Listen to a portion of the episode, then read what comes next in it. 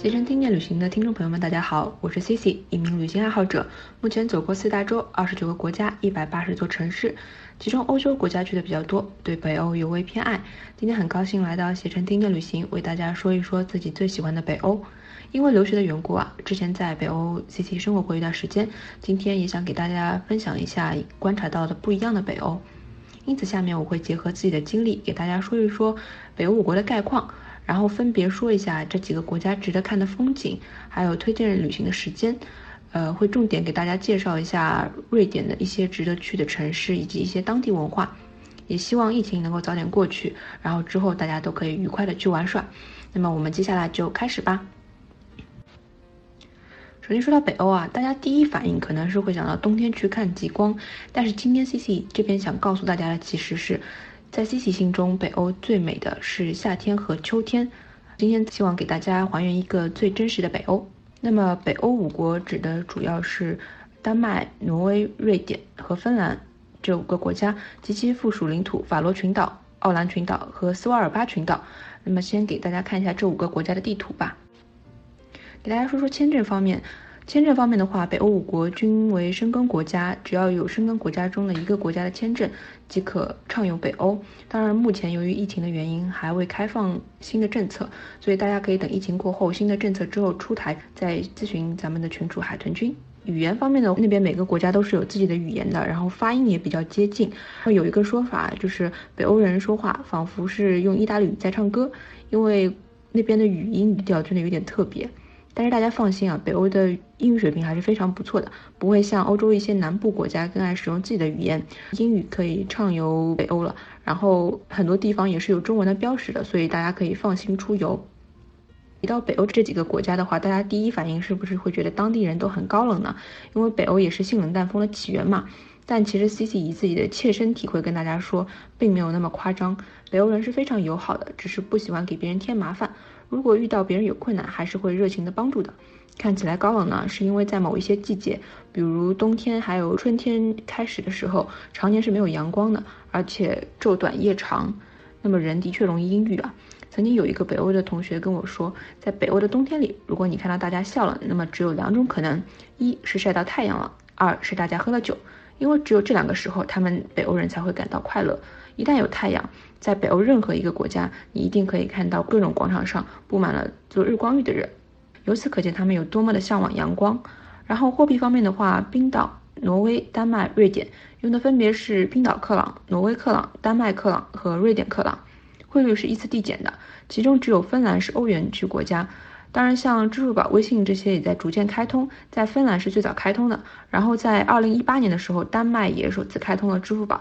微信这些支付渠道。所以基本上大家等疫情过去之后出去玩的话，呃，也不用太担心换汇的问题，因为只有一些市场啊、菜场，还有街头的烤肉卷店啊，这种是只接受现金的。关于北欧五国的物价的话，嗯，其实冰岛和挪威是相对最贵的，然后。啊，芬兰也是呃和冰岛、挪威差不多，就是相对呃瑞典和丹麦而言会更贵一些。然后瑞典的话，个人觉得如果是一些小城市的话，价格物价不是很很高，就和国内一些相对大的城市差不多。而且嗯，比如说嗯一些比较知名的牌子啊，像瑞典的 xinstudio 还有北极狐的包，嗯，价格的话就等于是国内的一个乘以零点八，就乘以一个汇率这样子。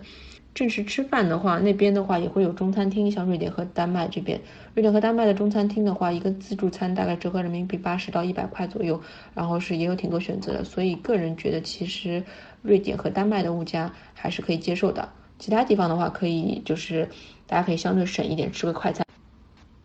哦，然后这边还有时间，C C 给大家分享一下之前在群里面群友问的一些问题啊，就是比较热门的一些问题，比如说什么时候去最好。如果是想看极光的朋友们呢，建议在冬季或者春季，也就是十一月到三月或者四到五月这两个季节来，因为在四月下旬之前都是有几率在看到极光的。但缺点是夜晚会比较长，就是昼短夜长，玩的时间也比较少。其中十二月的拉普兰地区，就是挪威北部、瑞典北部和芬兰北部，还有冰岛，就看到极光的几率比较高。如果是想看午夜阳光和绚烂自然景观的朋友呢，以及舒适天气的朋友。建议在六到十一月来玩比较好，然后丹麦的话建议六到九月游玩，因为基本不建议去看极光嘛。一般情况下的话，十天左右的行程的话，可以选择两到三个国家游玩。如果时间充裕的话，也可以花一个月玩遍北欧。然后国内到北欧比较多的航线都是飞往丹麦的哥本哈根或者瑞典的斯德哥尔摩，所以基本有一个必经的国家是先可以玩一圈的。然后其他的话就是要根据个人爱好自行组合了。因为，然后冰岛的话离其他几个国家相对较远，是只能从哥本哈根坐飞机是最方便的。然后个人更建议的话是，呃，瑞典、丹麦连着玩，然后加一个芬兰或者挪威其中之一。呃，或者是加一个冰岛，这样的话三个国家会比较合适。如果赶一点的话，走马观花的玩一下几个国家的主要城市的话，十四天左右也是够的。但是，一些比较深入的景点，比如说挪威的峡湾、冰岛的冰川，还有瑞典的森林徒步，这些就没有办法有足够时间游玩。但是，像主要的一些首都之类的，还是来得及的，就可能两三天玩一个国家，就是真的会比较赶。如果真的要全玩遍的话，一个月左右会比较推荐。然后之前呃，C C 想起来还有朋友问北欧什么线路会值得去，然后具体的话要看个人喜好。个人觉得如果喜欢看冰天雪地或者极光啊大片这种感觉的，那冬天的挪威和冰岛一定不能错过。但如果喜欢就是夏天的森林小木屋、夏日阳光、童话风情，那就更建议去丹麦、瑞典或者芬兰。还有朋友问说，北欧一般去哪几个国家比较有代表性？和南欧比起来的话，有什么区别和特点？然后个人觉得的话，北欧的关键词是极光、童话、深海和色彩。如果冬天的话，更建议去冰岛、挪威、芬兰、瑞典的最北部去看极光。如果是夏天的话，瑞典南部看看大自然，或者丹麦的一些标志性的建筑，还有芬兰的午夜阳光，都还是蛮值得看的。然后和南欧的区别的话，就是南欧基本上一年四季都是艳阳天，整体给人一种热情的感觉。北欧的话更加四季分明，冬天雪景美，森林覆盖量大，人也会比较少。还有朋友问到费用的问题，就是北欧消费比较高，怎么样安排游玩的性价比最高？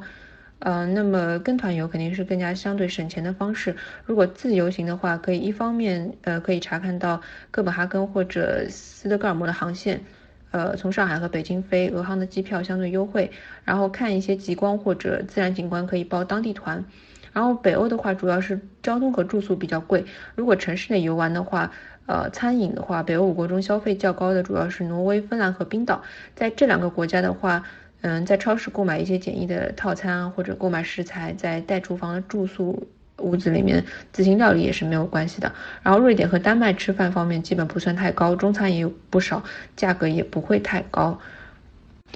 夏天的话，如果是玩游玩那个瑞典和丹麦的话，因为他们相对北欧靠南一点嘛，嗯，那几个城市的话，夏天也是非常热的，就是基本上和国内一些就是，呃，江浙沪这边的情况差不多。呃，当时没有什么梅雨季之类的，但是，呃，如果是去到冰岛啊。呃，芬兰啊，挪威的话，早晚还是比较凉的，可以带一件就是长袖啊，或者那种薄外套之类的。然后包括冰岛的一些